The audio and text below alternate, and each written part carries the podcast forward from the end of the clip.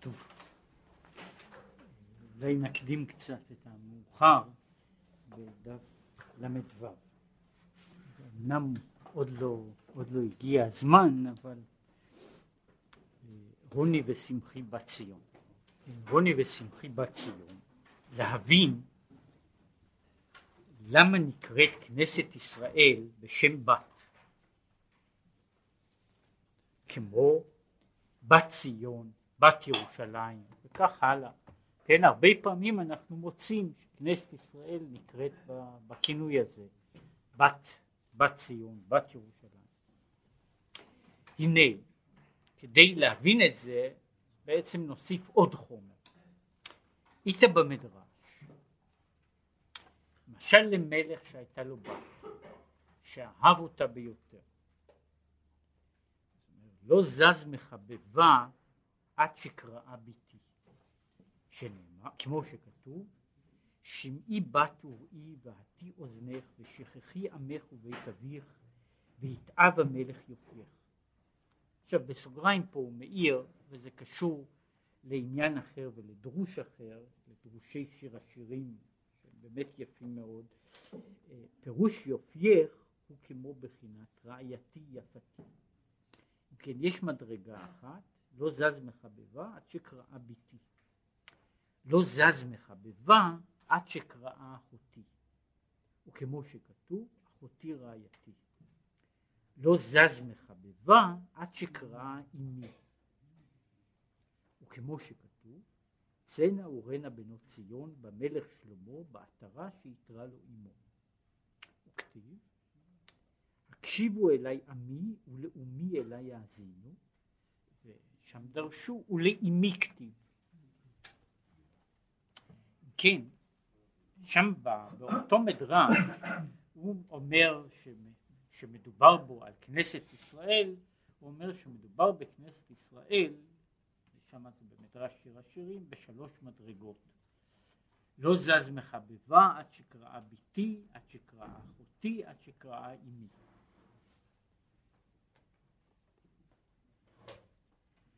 עכשיו, והנה, להבין שלוש בחינות אלו בעבודת השם.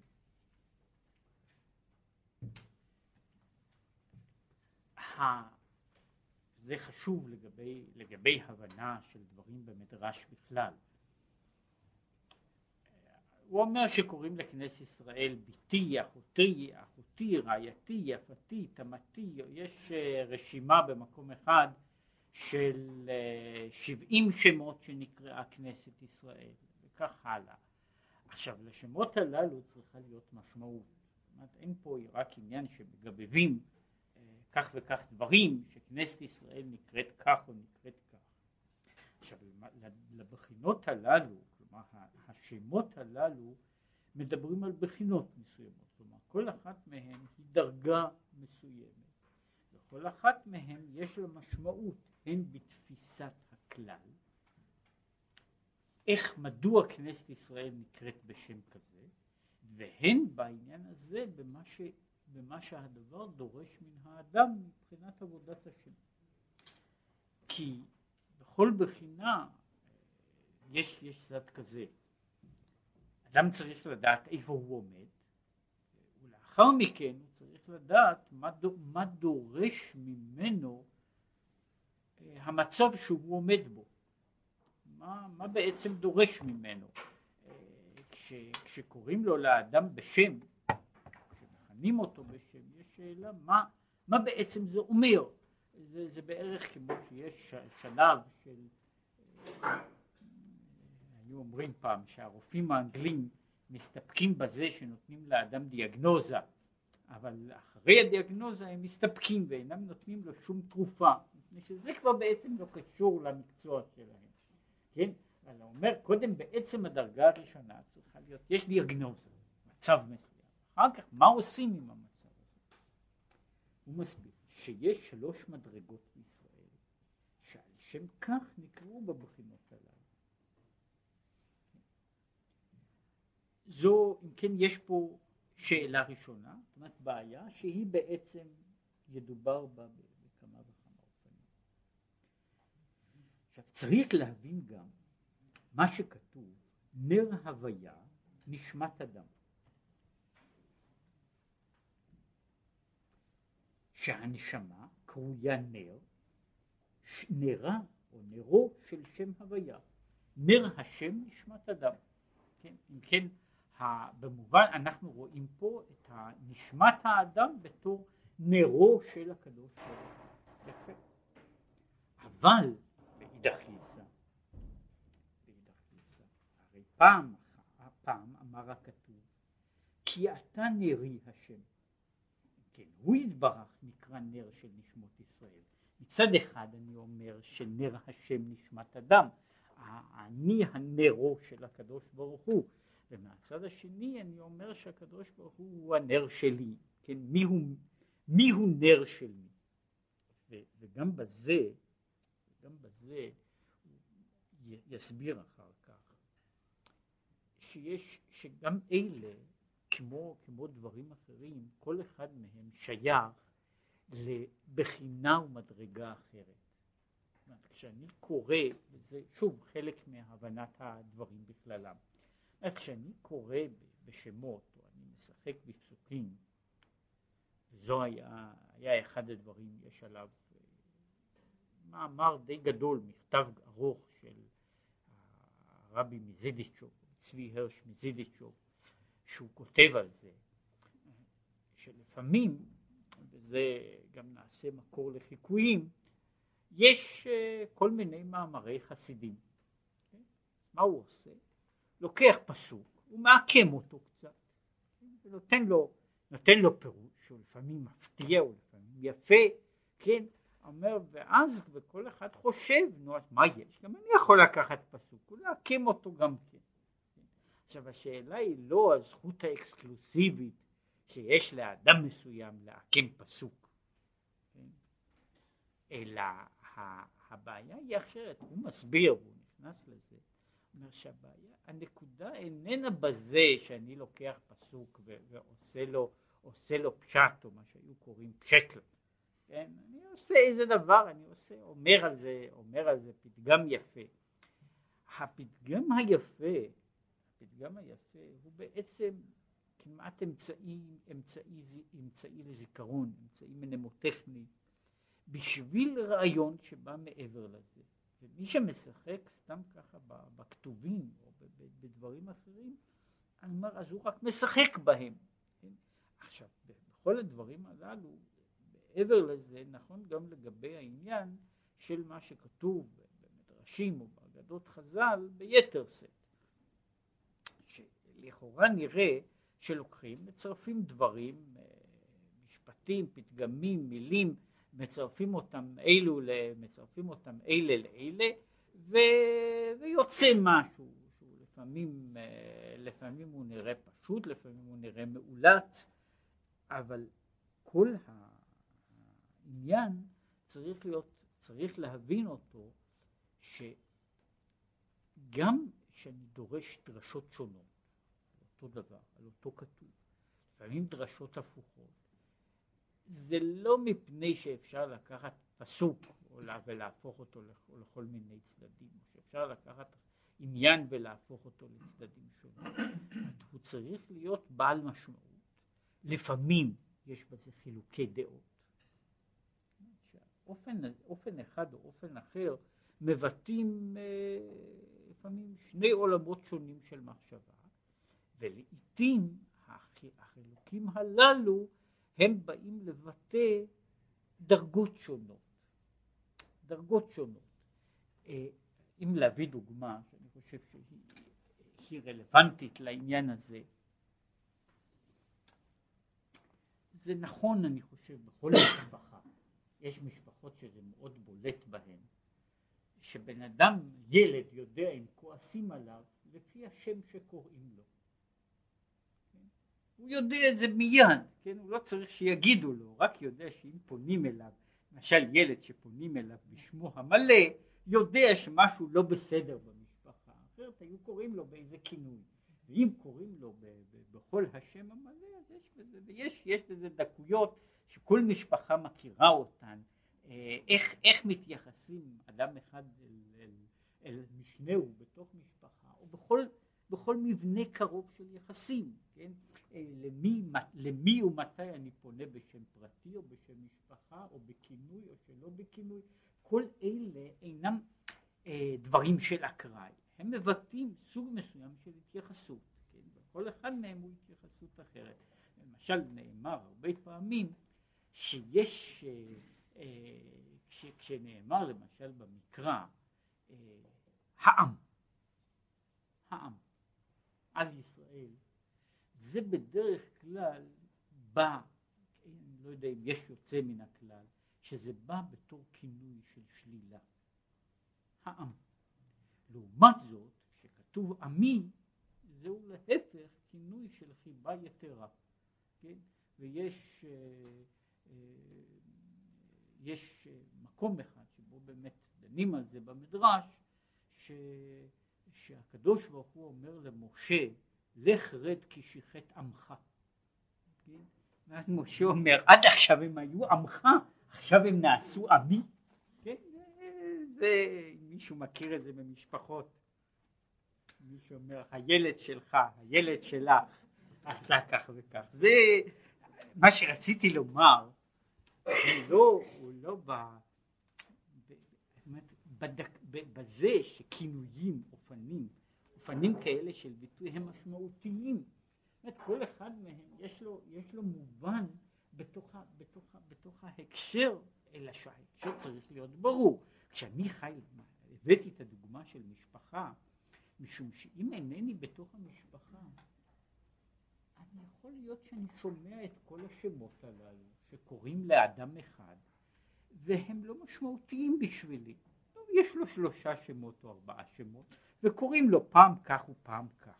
כשאני נמצא בתוך המהות היחסים, אני יודע אם, להשתמש בלשון הזו, זאת שכל שם יש לו בחינה בפני עצמה, כן? הוא מבטא דרגה מסוימת, אופן מסוים, איך אני uh, מתייחס ל, ל, לאדם השני, וממילא יש לכל אחד מאלה, יש לו תוכן, תוכן בפני עצמו.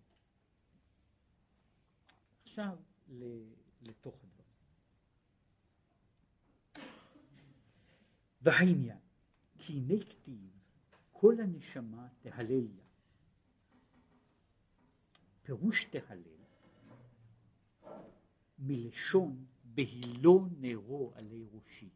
כן, הוא מפרש תהילה מאותו שורש שבו למשל יש המילה הילה, כלומר אה, הערה, הערה, הבהקה. עכשיו, מדוע, מה פירוש הדבר שכל הנשמה תהלל? וביום הדבר. כי הנה כתיב, אני הוויה לא שניתי. זה לא שניתי, אגב, העניין הזה של אני הוויה לא שניתי, מופיע אמנם הרבה מאוד כאן, כאחד מהכתבים החשובים קורא לו כמעט של כל המתח הדתי, מתח העבודה. אני הוויה לא שניתי מדבר על המהות הטרנסצנדנטית. אני הוויה לא שניתי שאין בו שינוי, או כמו שהוא, כמו שהוא ממשיך פה, אתה הוא קודם שנברא העולם, ואתה הוא לאחר שנברא העולם. אם כן, זה מדובר, מדבר על המהות האלוקית היחידה, על הנבדל האלוקי בכל מלוא המשמעות שלו. זהו העניין של אני הוויה לא שניתי, שמופיע אגב, כיוצא בזה, למשל, בעיקרי האמונה, כמו שמנסח הרמב"ם. העניין הזה שבקדוש ברוך הוא אין שינוי, הוא אחד, שוב, הוא ציר פילוסופי, שהוא בסיסי מאוד לגבי אה, מחצית הספר מורה נבוכים, אינה עומדת אלא על ביאורים ופרטים ודיונים בבירור השאלה הזו של אני השם לא שניתי. כן? לגבי להסביר שכל העניין הזה שהקדוש ברוך הוא כועס או הקדוש ברוך הוא מחייך או הקדוש ברוך הוא קוצף או הקדוש ברוך הוא מרחם שכל אלה אינם אלא אמצעי ביטוי ואינם מבטאים את המהות משום שמי שפעם כועס ופעם הוא ברצון פעם הוא בשמחה ופעם בעצב וכל הלשונות הללו נמצאות במקרא, כן? כן? כמו וינחם ויתעצב אל ליבו וכך הלאה שנאמרו גם כלפי מעלה. כן, כל העניין הזה בצד אחד מובא באריכות גדולה העניין הזה של ה... שאני הוויה לא שניתי. כן? עכשיו אמרתי שזה ציר אחד של המתח שמבחינה זו איננו, החלק האחר שלו איננו מופיע ברמב"ם. כן? או אם, אם, אם נרצה, הייתי אומר כך, החלק האחר של המתח הזה מופיע מצד אחד באישיות שלו, ומצד שני בספר שלו, נאמר, היד החזקה. מפני שיש החלק האחר שהוא ההתייחסות בין האדם לקדוש ברוך הוא. החלק הזה של ההתייחסות בין האדם לקדוש ברוך הוא, הוא קשור בעניין מה היחס, כן? אהבתי אתכם נאום השם, מה פירושו של דבר כזה. עכשיו הוא אומר, אבל העניין הזה קודם כל בהבנה של אני הוויה לא שניתי. עכשיו הוא ממשיך, ואינו כדמיון הנשמה שמתפעלת ומקבלת שינויים ממקרי הגוף. אף על פי שאנחנו מוצאים את הדימוי שהקדוש ברוך הוא בעולם הוא כמו הנשמה לגוף. הדימוי הזה הוא עתיק מאוד, מופיע בגמרא, בברכות והלאה. עם זאת, יש הבדל, זאת אומרת לדימוי הזה יש גבולות.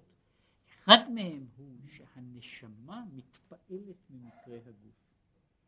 כשקורה משהו לגוף, הנשמה איננה אדישה. הרבה פעמים אנשים היו רוצים שהנשמה תהיה אדישה.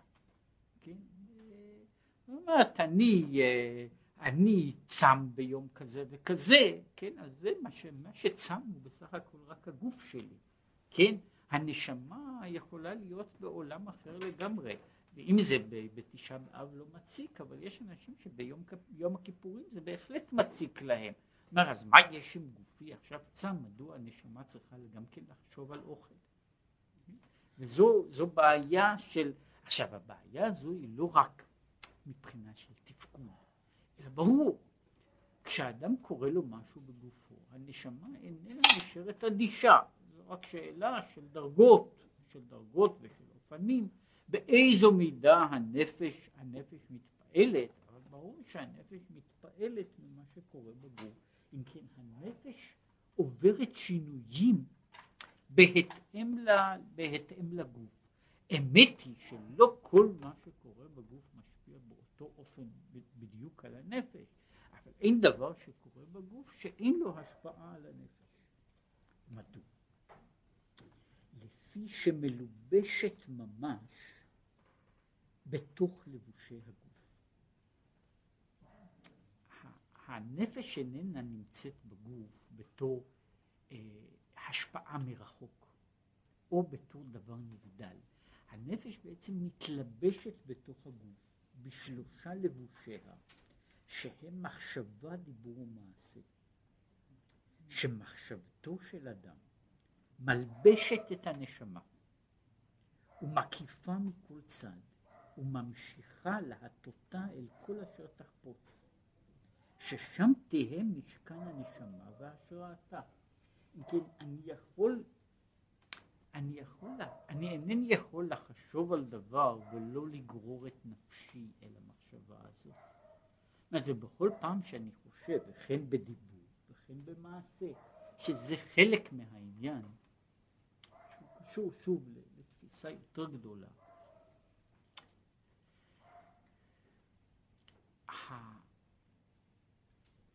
יש אנשים שמנסים לבנות כאילו דיכוטומיה, חתך, בין, ה, בין הנפש והגוף. הוא אומר ככה, זה שהגוף שלי עשה כך וכך מעשים, ומהם מעשים לא טובים ולא יפים, זה עסק של הגוף. אבל הנשמה, אומרים, הנשמה טהורה היא. ויש אה, במובן מסוים הפיתוי בכל מיני בכל מיני כתות מכל הסוגים הוא הפיתוי הגדול שמרשים לבן אדם לעשות חלוקה כזאת. תן לגוף שלך, אם נשתמש בפרפרזה, גם כן מאותו נוסח, תן לגוף את אשר לגוף ותן לנפש את אשר לנפש.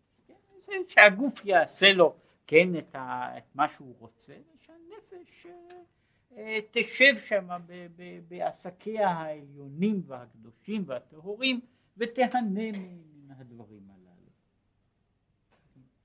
אני אומר, הדבר איננו כן, ברגע שאני חושב מחשבה, ברגע שאני מדבר דיבור, ברגע שאני עושה מעשה, אני לא רק גורר את כלי הגוף, אלא הנפש והגוף נעשים הם הוויה אחת, ואינני יכול לנתק את הנפש ממקרה הגוף. ולכן מה שקורה, מה שקורה לגוף הוא ש, שזה קורה, זה פועל על הנפש.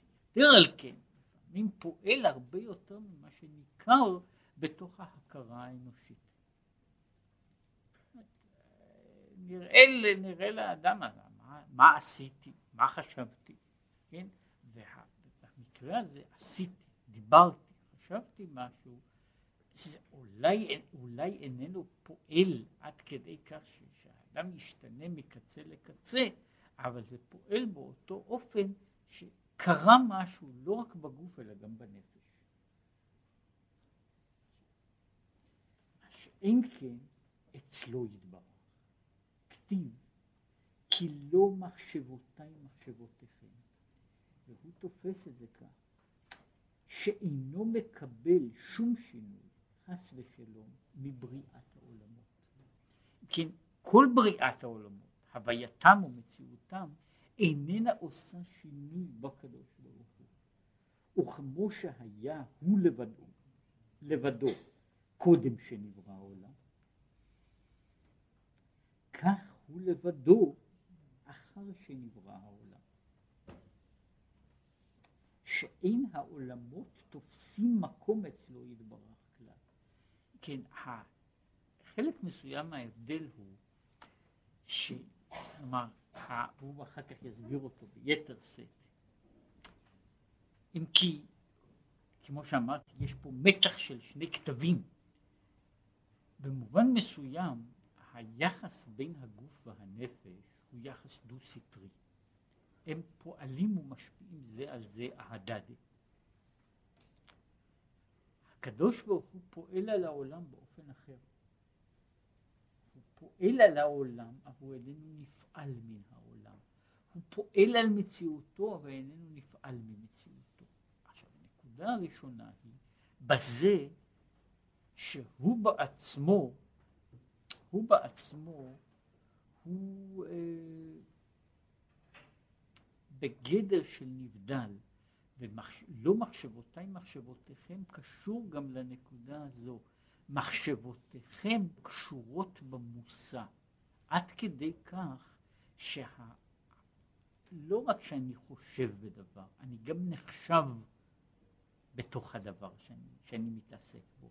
מה שאין כן לגבי הקדוש ברוך הוא, זהו ההבדל שלא מחשבותיי מחשבותיכם. אגב, הבעיה הזו, שאחר כך גם ממשיכה הלאה, וממשיך אותה עוד, להדגיש אותה ולהפליג אותה ביתר שאת, היא, היא אותה שאלה שנשאלה בכמה וכמה צורות לגבי העניין הזה של הקדוש ברוך הוא מלא, מלא את, את כל העולם.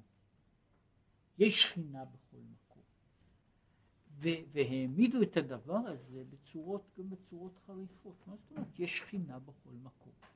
כי, אז אני, יש מקומות שאני חושב, נניח בית כנסת, אפילו בית כנסת כזה, מקום יפה לשכינה לשבת בו, כן? אבל יש מקומות, כן, איך, מה, מה עושה השכינה בקולנוע הקרוב? כן? מה עושה השכינה במקומות יותר מגונים? בוודאי יש מקומות כאלה. כן? זאת אומרת, מה עושה שם השכינה? ולכן זו הייתה הרגשה, תחושת נפש של רבים לגבי העניין הזה. כן? ואני רוצה להדגיש, יש, יש מישהו שלא עסק בעניין הזה בגדר של שאלה ותשובה, אבל הוא מופיע ב, ב, בשיר, בשיר הייחוד. שיר הייחוד שאצל האשכנזים אומרים אותו בליל יום הכיפורים אחרי התפילה. לפעמים, אולי מפני ש...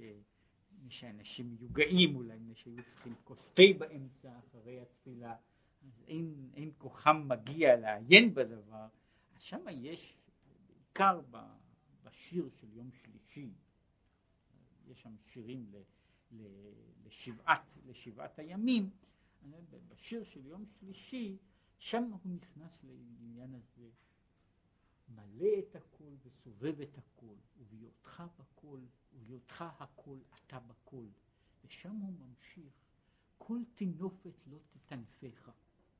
כן? שם הוא נכנס לכל, ה, לכל החריפות של העניין הזה. זאת אומרת, אתה בכל, אבל אתה אינך, אינך מתלכלך בכל.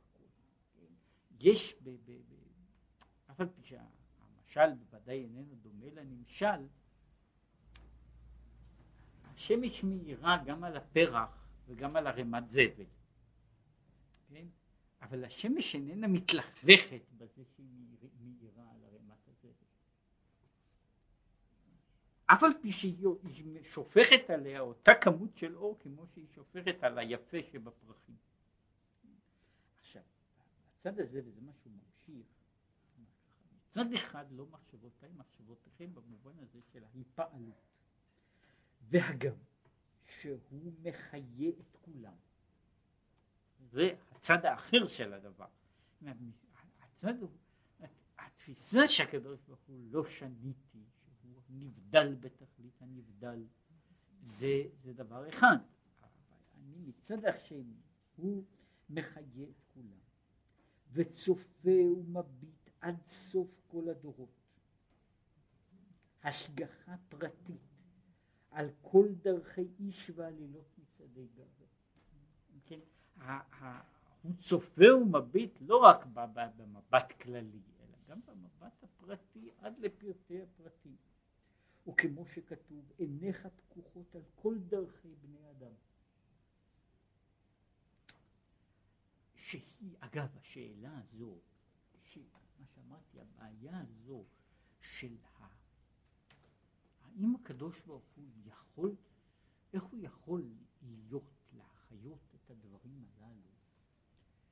זה, יש אותה שאלה, היא מוזכרת, מוזכרת בגמרא במדרש, כשאלתו של בלעם.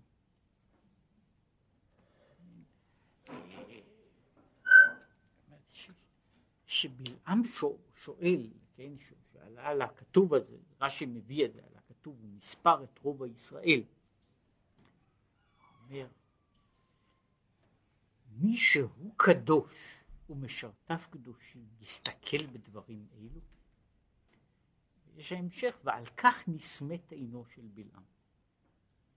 עכשיו, בצדדים אחדים, זה לא, לא המקום, אני חושב שבלעם בכלל משמש בתור הפרוטוטיפוס של מה שקוראים של הגנוזיס, של המינים. ובתוך בתוך הדברים הללו, בתוך הדברים הללו מופיע בעצם נקודת הבסיס של מה שהיו קוראים המינים. החלוקה, החלוקה בין עולם, עולם של טוב, של יפה, שהוא שייך, שייך לרשות של מעלה, לבין עולם ששייך לרשות אחרת, כן? שמתחיל לא מתוך איבה, אלא הוא מתחיל כאילו מתוך הפלגה. הוא קדוש ומשרתיו קדושים, אז הוא יתעסק עם דברים האלה, כן? ולכן הוא אה, נותן את זה, מעביר את זה לרשות אחרת, שהיא מתעסקת בכל הדברים האלה. אבל הוא אומר ככה, עם כל זאת, עם כל זאת, זאת אומרת ככה, אין זה אלא כמאמר שאנחנו אומרים, לפניך בתפילה, לפניך נגלו כל תעלומות. או כמו שאנחנו אומרים, הכל גלוי וידוע לפניך. עכשיו הוא מסביר, פירוש הכל גלוי וידוע, שהם נעשים בבחינת גילוי וידיעה לפניו. אבל לא שייך עליו לומר שיודע בהם כידיעת האדם, שידיעתו מלבשתו ומקפתו. כן, הוא מדבר על זה, הכל גלוי, הכל ידוע, כן? שאגב אותה, באותה בעיה עצמה אה, נוגע גם הרמב"ם בהלכות תשובה, והוא מגיע בדיוק לאותם הדברים, כן, בסגנון, בסגנון אחר, שהוא מדבר על זה, ועל זה הוא אומר, נאמר, כי לא מחשבותיי מחשבותיכם, כן, שהוא מדבר על, על העניין הזה, שהוא היודע והוא הידוע, הוא הדעה עצמה, כן, והוא אומר, ודבר זה אין בכוח האדם להשיגו, משום שהוא נכנס באותה בעיה בעצמה. הוא נכנס באותה בעיה בעצמה, בעיה של ה... הידיעה והנבדלות. כן? האם, אומר, כשאני יודע משהו, הידיעה הזו פועלת עליי. כן? אני לפחות לומד משהו חדש. כן?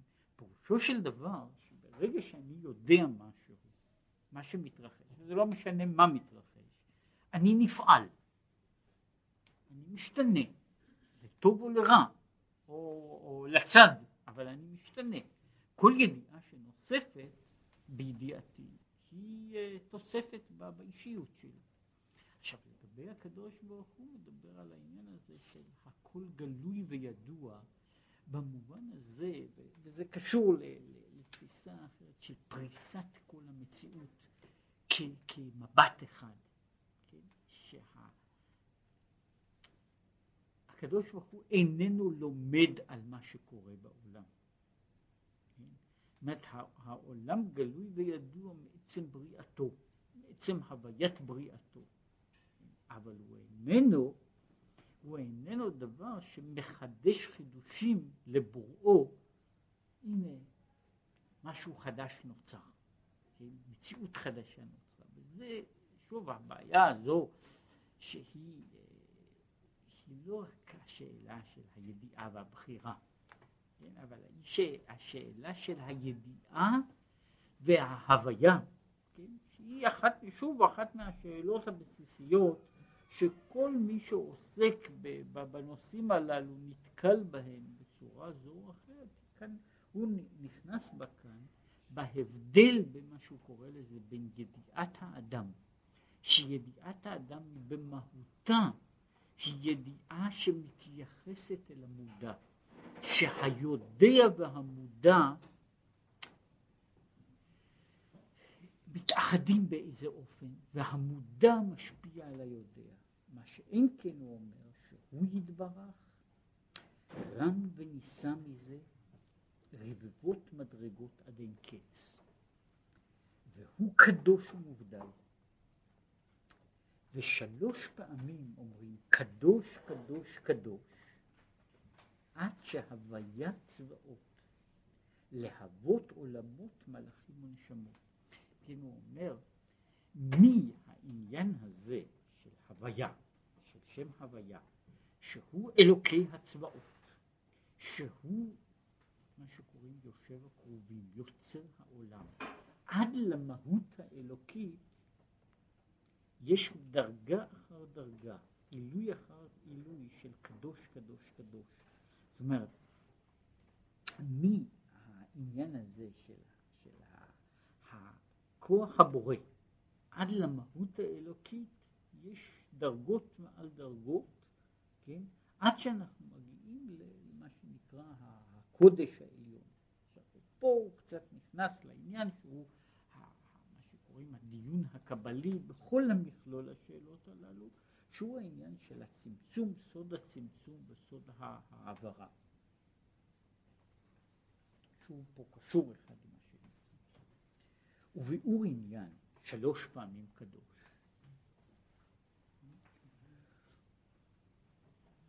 כי הנה בשם הוויה יש שני ה', יש ה' ראשונה וה' שנייה.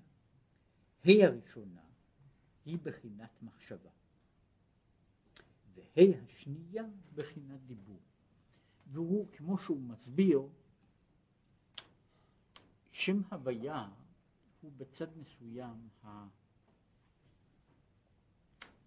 המפתח לא רק של ההוויה הראשונה ושל הבריאה הראשונה, אלא הוא בעצם הקוד, הנוסחה הכללית של כל אופן שבו, שבו דברים פועלים. כן? ולכן הם פועלים בתוכנו, בתוך המציאות הם פועלים במידה, באופן עקרוני באותו, באותה דרך. והעניין הזה של ההוויה ושל יצירת ההוויה עומדת על, ה, על ה, מה שהוא קורא לזה צמצום והתפשטות, המשכה והתפשטות. זאת אומרת, יש הדרגה, יש דרגה ראשונה של, של צמצום עד לנקודה שממנה יכולה לבוא השפעה חדשה. עכשיו הנקודה הזו כנקודה היא לא, היא צריכה להגיע ל, ל, להיקלע עד שהיא מגיעה לבחינה של צורה, של פרצוף, של, של דמות שלמה, זה בחינת ה', ה' של המחשבה. אחר כך יש המשכה של אותו דבר לדרגות יותר נמוכות, עד לה' האחרונה שהיא העניין של הדבר שנעשה בפועל, שיוצא מן ההוויה הפנימית החוצה, כן? הוא אומר שכל הוויה בעצם, בכל הדרגות של ההוויה יש המבנים הללו, כן? המבנים הללו שהם ההיפרדות, ההיווצרות, ההיווצרות מחדש, ההמשכה עד, ל, עד ליצירה חדשה. כן, שהוא נכון מביולוגיה עד לכל מיני תחומים, ואותה בעיה, איך נוצרת ההוויה החדשה? באותו אופן של הנקודה וההרחבה, ההמשכה וה, וההוצאה לפועל. והנה, בחינת דיבור, בחינת דיבור, הוא מקור התהוות העולמות, מלאכים ונשמות. המציאויות של העולמות הם כולם מכוח מה שאנחנו יכולים לקרוא לו הדיבור האלוקי. וכמו שכתוב, בדבר הוויה שמיים נעשו וברוח פיו כל צבאם. אם כן, השמיים וכל צבאם וכיוצא בזה, הארץ וכל אשר עליה, הם כולם בדבר השם. במובן הזה הם נחשבים, הם יצור, יצירי הדיבור של מעלה. בשלוש אותיות הראשונות, אם זו ההא האחרונה, שהיא המקור, השורש של המציאויות, היא המקור. שלוש אותיות הראשונות הם שלוש פעמים קדוש. כן, יש פה מעל לעניין הזה, לקוח, ל, לקוח המהווה, היוצר של העולם, יש עד לשורש, יש שלוש דרגות, שלוש האותיות, שהוא השתלשלות מעילה לעילה, עד שיהיה בחינת ה' אחרונה, שהיא בחינת דיבור.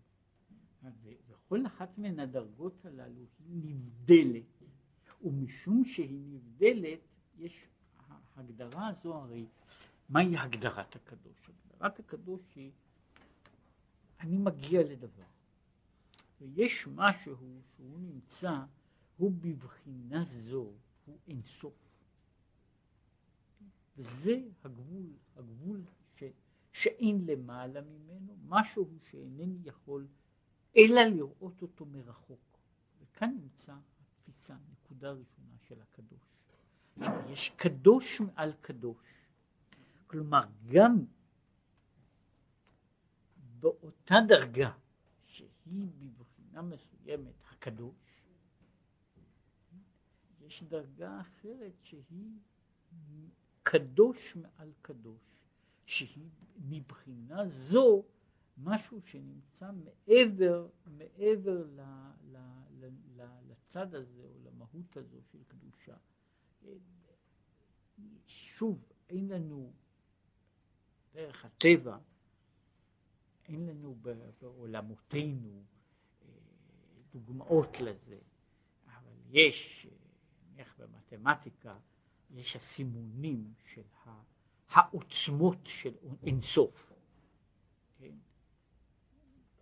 שיש אה, מתמטיקה, שזה לפחות דבר, זה כנראה מעשה ידי ישראל, כן, יש, יש לזה סימן שזה מעשה ידי ישראל, למדרגה הזו, לעוצמה של אינסוף, כך קוראים לזה, יש לזה במתמטיקה סימון, סימון המתמטי שלו הוא האות א', א', א' עברית, כן, א' בכתב, בכתב מרובע, וכך זה נקרא א', ויש כמה דרגות, כן, יש א' אפס, יש א' אחד, ומתמטיקאים כל הזמן מהרהרים עם מה יכול להיות למעלה מזה, מפני שזה ש... זה שלא יכולים לדמות, זאת אומרת תיאורטית לא צריך להיות לזה סוף, אבל אין לנו, אין לנו מושג וציור מה יכול להיות, אנחנו רק יכולים לומר שדבר מסוים שביחס לעניין אחד, אז ביחס לסוג אחד של הוויות של מציאויות הסוג אחר הוא ב- למעלה בדרגה שלמה ואי אפשר, אי אפשר ל, ל, להשוות בין, בין מדרגה זו למדרגה זו, כן? משום שלגבי כל נקרא לזה כל יחידה כזו יש אין סוף מה, מהמין, מהמין האחר, כן? מה שאמרתי שיש לנו מעין, מעין נקודה ש... זאת אומרת, יש דבר שהוא אין סוף, שהוא לא, לא ניתן ולא נתפס להשגה. אבל אני יכול לומר שמעבר לאינסוף יש דבר שהוא נמצא למעלה בדרגה שהוא בשבילו גם כן דרגה, דרגה גבוהה יותר ואני אומר שזה דבר שזה מה שקוראים לזה שבכוח השכל האנושי באיזשהו אופן להתייחס אליו כן? ולכן כשאנחנו מדברים פה אנחנו מדברים על דברים שאנחנו רואים שקדוש קדוש קדוש כשאני מגיע לתחום של מה שקוראים קדוש שהוא הנבדל מכל נבדל. זוהי מדרגה שהיא לגבי מציאויות מסוימות. עכשיו לגבי המציאויות היא לא רק שאנחנו אומרים קדוש, המלאכים אומרים קדוש, השרפים אומרים קדוש, מפני שזה לא רק בעיה, לא בעיה של מוגבלות האדם באשר הוא אדם, אלא של מוגבלות העולם באשר הוא עולם. למעלה מזה וכך יש גבוה מעל גבוה. כי כדי להיות ה' ראשונה שהיא בחינת מחשבה והתפשטות החיות והתהוות איזו הערה צריך להיות תחילה בחינת י' שהוא צמצום.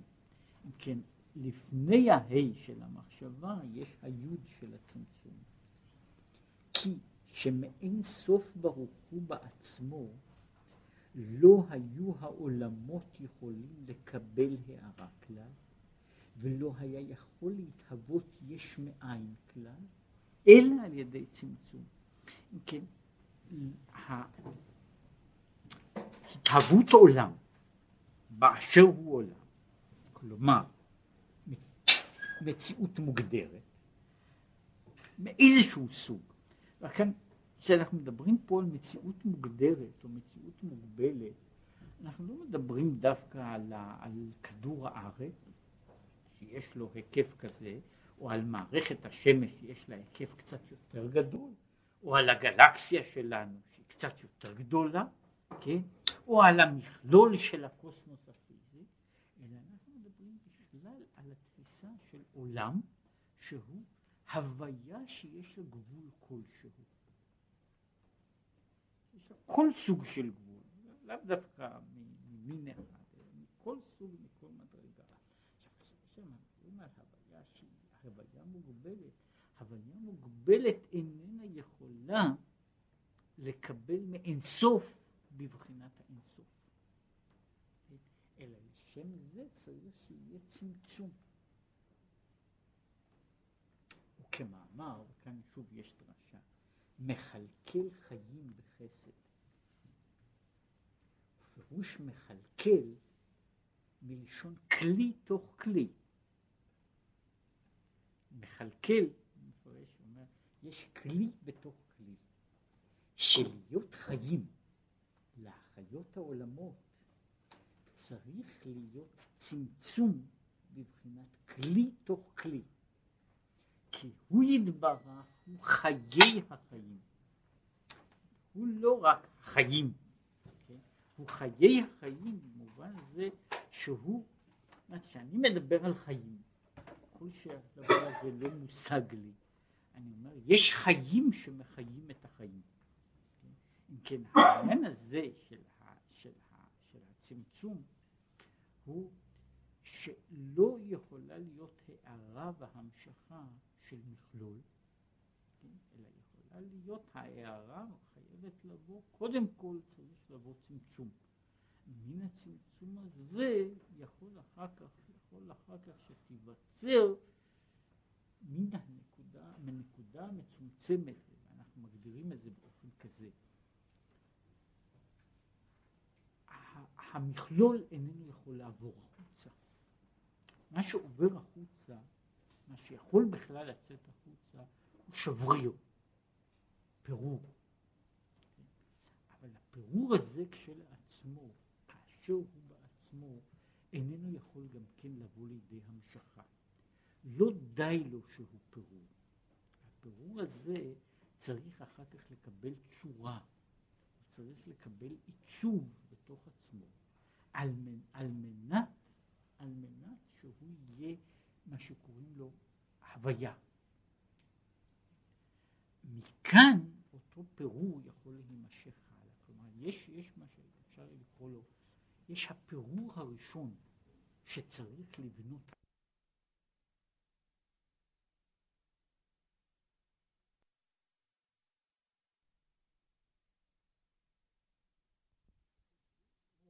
כדי שהוא יוכל להיות הוויה ולא רסיס. כי כל עוד הוא רסיס של דבר, הוא איננו יכול, איננו יכול לשמש. אז לקחת דוגמה, זו, זו אומרת, אחת הדוגמאות המשמשות, למרות שהיא איננה בשלמות אף פעם.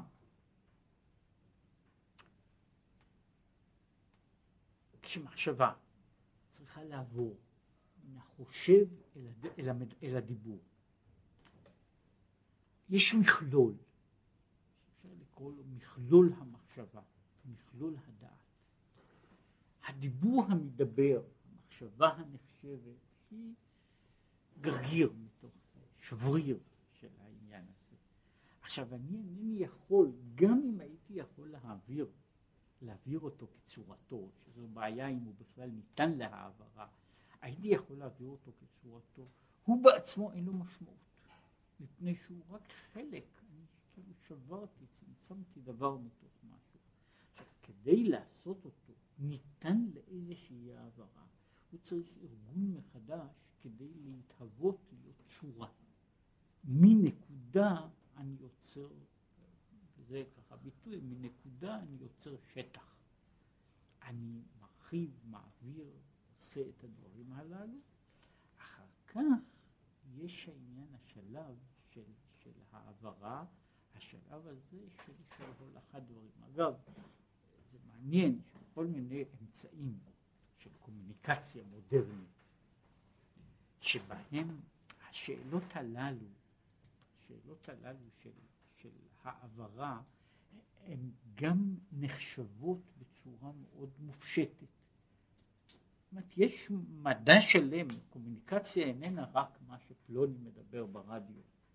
זה, לפעמים זה, זה אולי היעדר קומוניקציה, זאת אומרת, זה מה שקוראים, מה שקוראים בקומוניקציה, תורת הקומוניקציה רעשים, כן?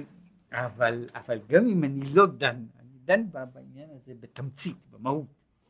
אז יש הבעיה של קומוניקציה בכלל, היא בנויה על בעיה של שבירת שבירת דבר, חלקים שניתנים בכלל להעברה מצד אחד. החלק הזה צריך גם לארגן אותו, שהוא יהיה ניתן, הוא יהיה ניתן לעבור ממקום למקום. כן? זו הבעיה, הבעיה של, של השלבים הללו, של, של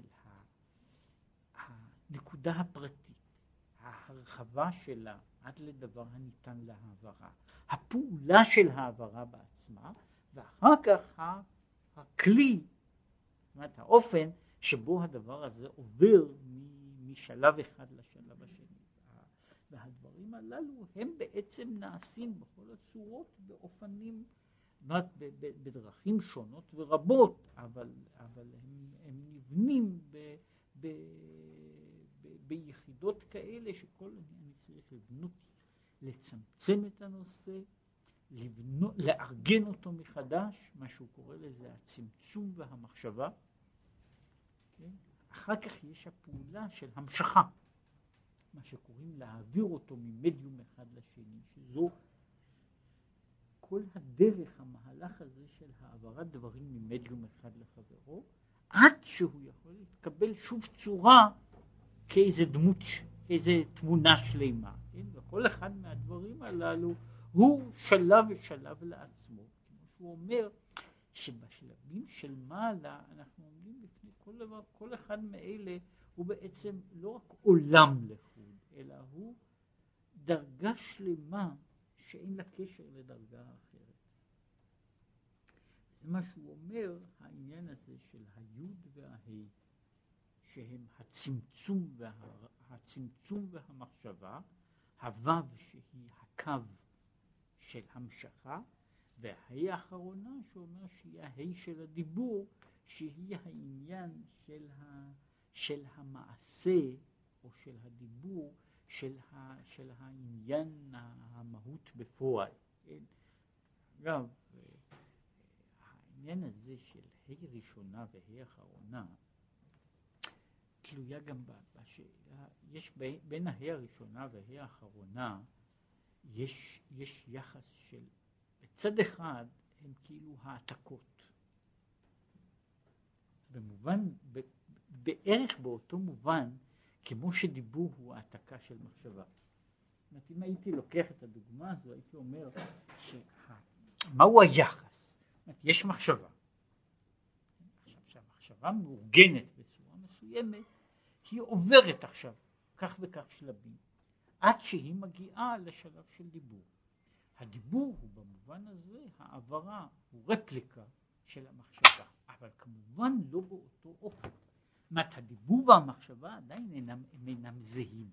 היה, יש, אה, השלב של ההמשכה הוא לא רק שלב של, של משיכת דברים, אלא גם uh, היחס בין, לא רק בין מקור והעתק, אלא בין, בין תבנית בס, בסיס לתבנית, לתבנית uh, שהיא בעצם תבנית uh, משנית, תבנית בין תבנית, מה שקוראים לזה ראשונית, פרימרית, לתבנית סקונדרית, שהוא קשור בהרבה מאוד מופעים לגבי הבעיה הזו של היחס בין מחשבה ודיבור.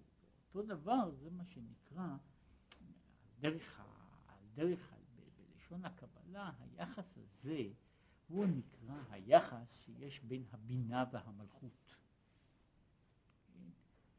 וזה קשור לעניין שלנו, ולכן גם לכאורה הרי נראה שהתחלנו בנושא אחד ויצאנו ממנו לחלוטין, כן?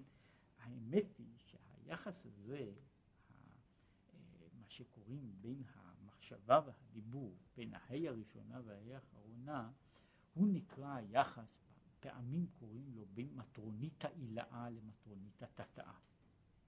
פעמים אנחנו קוראים לו היחס שיש בין האם והבת. בינה נקראת אם. המלכות נקראת בת. וכמו שהוא יסביר, מה שאמרנו קודם על היחס הזה בין האם והבת קשור לעניין הזה של, ה, של, של, של היחסים. כל אחד הוא דבר בפני עצמו. והעניין הזה של, למשל, של בינה אימא, כן, הוא, יש לו כל כך הרבה השלכות. שאנשים, למשל, אנחנו אומרים שהבינה היא הבסיס של תשובה. הבינה היא הבסיס של התשובה. משום כך, בכל מקום שמדברים על תשובה, בכל מקום שמדברים על תיקון, אנחנו מדברים על מדרגת הבינה. וזה למשל הטעם שבכל פעם שמדברים על, על עניין של, של בין שמדובר על, על תיקון הנפש ובין שמדובר על תיקון הגוף, מזכירים תמיד בן אדם בתור פלוני בן פלונית. תמיד בשם של האימא ולא בשם של אבא. כן? וזה קשור בפירוש בעניין הזה ש, שכל התיקונים הם במדרגת אימא. כן? ולכן כשמזכירים מישהו במדרגה אז מזכירים אותו דווקא במדרגת אימא ולא במדרגת אבא. כן, זה יש מדרגת אבא עם מדרגה לחוד, אבל לא בעניין הזה. זה, זה החלק, זה חלק, חלק אחד של אותו, של אותו יחס שיש, מה שקוראים לו זה, קוראים לו היחס של האם, יחס הבחינה של אם ובת. אגב, היחס הזה של ה' ראשונה, ה' עליונה, ה' תחתונה והו' באמצע, הוא באופן אחר, שוב מופיע הרבה מאוד בספרי הקבלה, הוא מופיע בתור היחס של יעקב, רחל ולאה.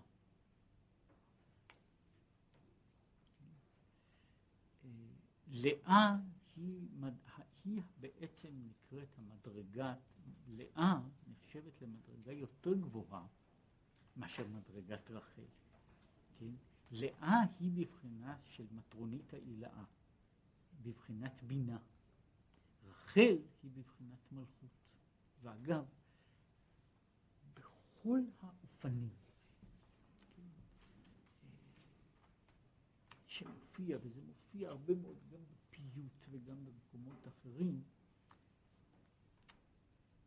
רחל מבכה על בניה זוהי השכינה בבחינת מלכות, השכינה בבחינת בת, בבחינת, בבחינת מה, שקורא, מה שהוא קורא לו מטרונית התתאה. לאה היא בבחינה של, של, בבחינה של מעלה. וכמישהו פעם, וזה, וזה מופיע אגב, הביטוי הזה לא רק שמופיע סתם, אלא את, את ההמשכים שלו. לאה שהיא בינה היא במדרגה של אם הבנים. יש החשבונות על ה, אפילו על העניין הזה שלאה היא באמת אם הבנים, בעניין הזה שיש לה, שיש לה, אה, שיש לה שישה בנים שהם באמת מכוונים, שישה בנים ובת שהם בדיוק מכוונים כנגד העניין הזה של בני הבינה, כן, של, של שש ספירות, שש, שש ספירות ומלכות, שזה, והקשר הוא, הוא קשר גם פנימי, כלומר הקשר בתוך, בתוך בני לאה הוא גם קשר פנימי שכל אחד מהבנים שייך למידה מסוימת במהותו, אבל ההבדל הוא של אם הבנים שמחה. לעומת זאת רחל מבכה על בניה. ולכן, עכשיו יש, יש תיקון חצות. בתיקון חצות, אם מישהו יסתכל בסידור, יש שני חלקים. יש תיקון רחל ותיקון לאה. תיקון רחל מדבר על העניין הזה, על הגלות השכינה. תיקון לאה מדבר על, תיקון לאה מדבר על תיקון העולם. לכן למשל באותם הימים שבהם לא אומרים תחנון, באותם הימים לא אומרים תיקון לאה אלא רק תיקון רחל. תיקון רחל, לא אומרים תיקון רחל אלא רק תיקון לאה. מפני שתיקון רחל אומרים רק בזמן שהוא מה שהוא קורא לזה של בבחינה של מטה. ויש מאמר, אפילו פה יש מאמר על הנושא הזה, שהוא מדבר, יעקב הוא בבחינה זו של הוו, עמוד האמצעי, הקו שבין מטרוניתא דלעילא ומטרוניתא דלתתא. והוא מסביר באופן, מדוע אוהב יעקב את רחל. אני שאומר, מבחינה של רחל הוא המשפיע.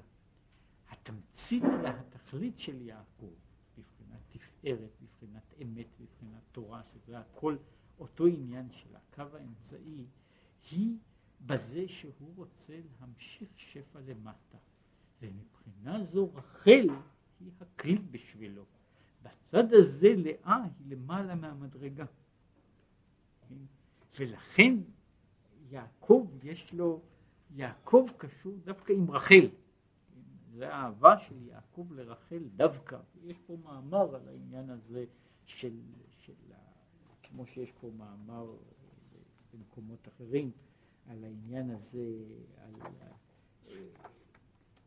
מה, מהו העניין של, של יפת תואר ויפת מראה בתוך ההקשר הזה. אבל כל אלה חוזרים שוב וסובבים סביב לנקודה של היחס בין המלכות והבינה, שהם לכאורה זה אותו יחס של המחשבה והדיבור. היחס בין תבנית, כאילו, תבנית שלמה ותבנית, תבנית שהיא תבנית, תבנית נמוכה יותר. כן? והקשר הזה, הקשר הזה בין, בין שתי התבניות, בין הבת והאם, כן? הוא בעצם, מה שהוא מדבר פה, לכן אמרתי שהוא לא סטה כלל מהעניין שהוא עבר לדבר על ההיא ראשונה וההיא אחרונה ועל המשכה של שם הוויה, שהוא בעצם עכשיו נכנס, מה שהוא קורא לזה, זה ביאור העניין, בשביל לבאר בדיוק את הנקודה הזו שהוא התחיל לדבר עליה, על היחסים, על הבת והאם והאחות, כן? שכל אחד מהם הוא אופן אחר שבו, איך לומר, איפה עומדת כנסת ישראל? משום שכנסת ישראל יכולה להיות גם, גם בבחינת בת וגם בבחינת אם, גם בבחינת רחל וגם בבחינת לאה. והצד הזה, איפה היא עומדת, הוא בעצם הקשר. עכשיו, הוא אומר, ברור שבכל אופן של יחס יש דרך אחרת, התייחסות אחרת, כדי, כדי לבנות מחדש את המערכת הזו של היחסים.